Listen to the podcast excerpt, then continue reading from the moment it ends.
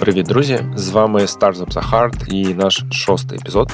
Сьогодні поговоримо про європейський джин. Ми анонсували на початку березня, що джин йде в Європу. Змінили теглайн на LinkedIn, на новий теглайн, який називається Tech Jobs in Europe and Remote. От сьогодні поговоримо, як там наші успіхи на цьому фронті. Але спочатку новини джина за цей тиждень. Отже, на цьому тижні, що у нас цікавого було? По-перше, в нас вийшов на роботу наш новий бекендер Данила. Привіт, Данило, якщо ти це слухаєш. І поки що перші дні прямо супер позитивні результати. Так що, сподіваюся, це був вдалий найм, і ми прямо всі будемо супер хепі. На цю тему хотів сказати про важливість для стартапів, чи принаймні для нас, да, про важливість проактивної якоїсь, навіть не комунікації, а просто ініціативи. Да? Тому що складно щось досягнути в маленької команди, коли всі чекають якогось менеджера, який прийде і там щось скаже. От це дуже неефективно, і коли там, як типу, от мені дали таску, я її роблю. Не дали таски, ну я типу сижу і курю. Цей топ-даун контрол, якийсь процес, він дуже неефективний. Насправді, якщо навіть, може не дуже коректне порівняння, але якщо навіть подивитись на російську армію, яка воює якось в цій парадігмі останньої світової війни, і там, поки генерал не віддасть приказ, ніхто нічого не робить. Це супер неефективно. Інша модель, коли є ініціатива знизу, і задача командування, або там, в принципі, загалом організації процесів, щоб люди друг другу не заважали. І щоб була максимальна кількість контексту, щоб всі розуміли, які пріоритети, що для нас важливо. Ну і брали, шукали, знаходили собі задачі самі, а не чекали, поки їх там принесуть на блюдечки. Тому, поки що дуже круто все виглядає, побачимо, як буде далі. На цьому тижні ми нарешті полагодили скрипт для пошуку лоснаймів. Це типа секрети джина.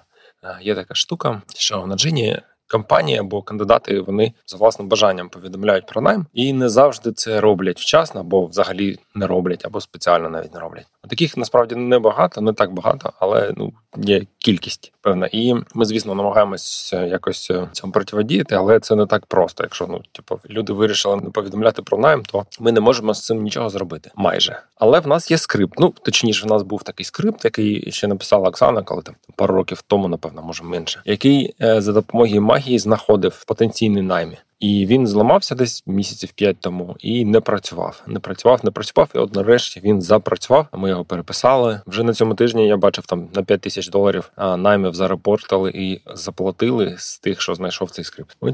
Тут 5 тисяч, там 5 тисяч. Мелоча приємна. Цьому тижні ми робимо польську локалізацію. Я там вже постив вчора в Твіттері скріншот, там головна сторінка джина польською. І, в принципі, у нас вже є переклад, який нам зробили нейтіви. От зараз його треба перенести в сайт, перевірити, що там все працює, що там нормально виглядають сторінки форми. І попутно, до речі, з польською локалізацією ми також фіксимо англійську локалізацію. Там теж були певні не дуже вдалі переклади, або там щось не так переклали, як потрібно. Ми його робили дуже швидко, англійську версію, і там можна краще. Коротше, з нейтівами її вичитали, і зараз там теж повносили, за допомогою, до речі, нового нашого бекендера, повносили зміни. А польська ще не готова, але, напевно, скоро буде. Такі, напевно, новини за цей тиждень. І тепер про європейський джин.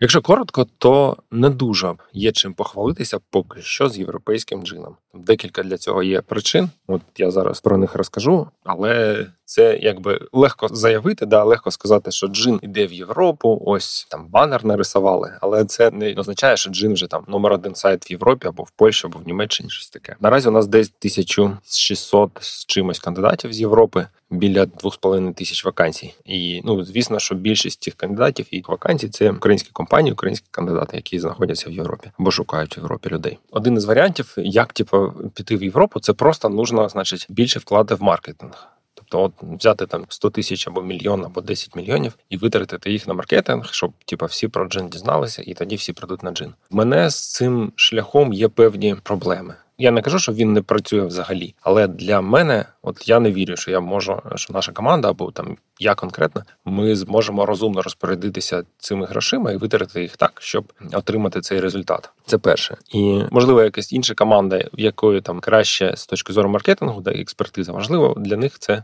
більш реальний шлях. Для нас, я не знаю, як це зробити. Це перше, Ми більше про продукти. Як я казав, там на минулому тижні я розповідав суперсилу джина, це більше створення продуктів, якісь продуктові інновацій. А з маркетингом, ніколи в нас це не було сильною стороною. І друга штука з маркетингом полягає в тому, що є це важіль, да? Його ефективність залежить від продукту. Це моя, принаймні, думка, що якщо в тебе поганий продукт, то маркетинг зусилля, їх треба в 10 разів більше, ніж якщо в тебе кращий продукт. І тому продукт головніший. Тобто, маркетинг теж важливий, але якщо витратити час для того, щоб знайти продукти, який буде цікавий аудиторії, то тоді маркетинг набагато краще і простіше буде працювати. Якщо це не зробити, а починати з маркетингу і не думати про продукт, про користувачів, то навіть якщо класні креативи і багато залучення аудиторії, це не факт, що це допоможе глобально. Да? Тобто якийсь короткостроковий термін, коли був крах доткомів і люди купували рекламу десь на суперболах і отримували мільйонні користувачів протягом тижня, а через пару тижнів нікого не залишалось.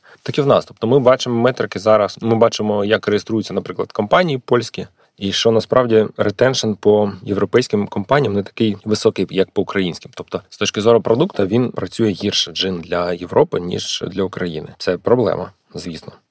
Так само я не впевнений, що для кандидатів європейських Джин вирішує ту ж задачу, як він вирішував в Україні. Пошук роботи – це ніби пошук роботи, але яка кількість, яка доля кандидатів в Європі, які хочуть міняти роботу на плюс 500 чи плюс 3000 євро за рік, порівняно з Україною? Наскільки взагалі вони можуть швидко змінити роботу? Ми знаємо, що не можуть, наприклад, в Німеччині, в Польщі 2-3 місяці середній час на те, щоб перейти, або 4-5. І, в принципі, наскільки для системи цінності кандидата з Європи, наскільки для нього чи для неї краща робота – це взагалі пріоритет. Тому мені здається зараз, що ці базові питання, вони важливіші, ніж якісь маркетингові тактики, чи де купити банери, чи з якийсь партнершип з якоюсь компанією в Польщі, чи щось таке зробити, інфлюенсери. Тобто поки в нас немає чіткого розуміння, що в нас є продукт цікавий тої аудиторії, а я не бачу цього, то витрачати сили на маркетинг, мені здається, зарано. Мене зараз більш хвилює продукт. Я завжди так кажу, напевно, мені завжди цікавіше був продукт, але тим не менш, чому люди користуються Джином в Україні? Бо він дуже популярний. В Польщі він, чи у Румунії він не такий популярний. Отже, чому вони будуть користуватися Джином?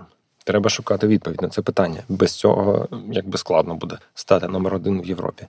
Для компаній наших теж це такий челендж. Тобто зараз всі пишуть, що вони відкривають офіси в Польщі, шукають центр, заснували в Румунії чи ще десь. Але побачимо, наскільки компаніям теж буде легко нанімати і шукати людей в Польщі. Да? Не факт, що в них це буде виходити, особливо аутсорсинг, вони теж обмежені якимись певними економічними рамками. Є якась маржа, яку не можна повністю віддати для того, щоб нанімати людей.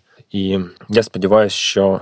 я не знаю, як буде з компаніями, але я сподіваюся, що, наприклад, в Україні найми теж будуть потроху повертатися, тому що деякі компанії будуть готові прийняти це ризики. Звісно, не всі, і напевно, IBM чи Microsoft, чи якийсь Boeing, чи UBS буде вимагати ставити команди в Польщі і пофіг на ціну. Але не для всіх це критично, і Україна зможе запропонувати дуже qualified кандидатів з дисконтом, тобто зарплати в Україні будуть нижче. Тут є ризики, але для якихось клієнтів, для якоїсь долі клієнтів, напевно, ціна важливіша, ніж ризик. І вони будуть згодні на це. Особливо це касається, звісно, менших компаній, стартапів, невеличких якихось проєктів, в першу чергу. Тому побачимо. Можливо, європейський Джин все ж таки за рахунок українських кандидатів буде зараз розвиватися. Ще одна забавна штука, напевно, остання, яка трохи стосується європейського джину. У нас є така штука на джині – безліміт для компаній. Тобто для деяких компаній, великих, які багато наймають на джині, їм важливо якось прогнозувати ці витрати на джин. Ми з ними робимо такі безлімітні контракти, коли компанія платить нам фіксовану ціну, про яку ми зарані домовились, і річний контракт за якусь відому всім ціну. Скільки вони вже наймуть, більше чи менше, то їх справа. Це вигідно для компанії і це вигідно, звісно, для нас. І у нас, коли почалась війна, то деякі такі контракти довелось поставити на холд, тому що компанії не можуть прогнозувати, що в них зараз буде, і не хочуть якось робити комітменти на якісь фіксовані суми. І з забавного, одна з таких компаній сказала, що коли у вас буде 10 тисяч кандидатів не в Україні, нагадаю, у нас зараз десь 1500. Коли буде 10 000, ми б хотіли знов повернутися до того безлімітного контракту, який в нас був. Така забавна історія. Тобто Коротше, якщо в нас буде 10 тисяч кандидатів, то в нас є точно одна компанія, яка хоче підписати безліміт. Ну і насправді, якщо в нас буде стільки кандидатів, то я певен, що буде більше компаній, яким вони будуть цікаві, не тільки ця одна. Отакое. Коротше, з європейським джином поки що все складно. Думаємо над УТП і над унікальними фічами джина, які будуть цікаві саме аудиторії з Європи, кандидатам і компаніям. Сьогодні це все. До речі, якщо ви ще слухаєте подкаст у Gmail, то, молодці, але вже можна його знайти нарешті на всіх подкаст-платформах. Останній здався Google Podcast, вчора тільки з'явився, але з'явився на iTunes та інших платформах він вже є. Є лінки в футері цього імейла, і також можете просто по назві знайти в своєму подкаст-плеєрі, шукайте Startup Hardcore і підписуйтесь. Ну і, звісно, ставте 7 або 10 зірочок на iTunes, чи скільки там можна поставити. От такое. Питайте, що вам цікаво, будемо через тиждень обговорювати. Пока.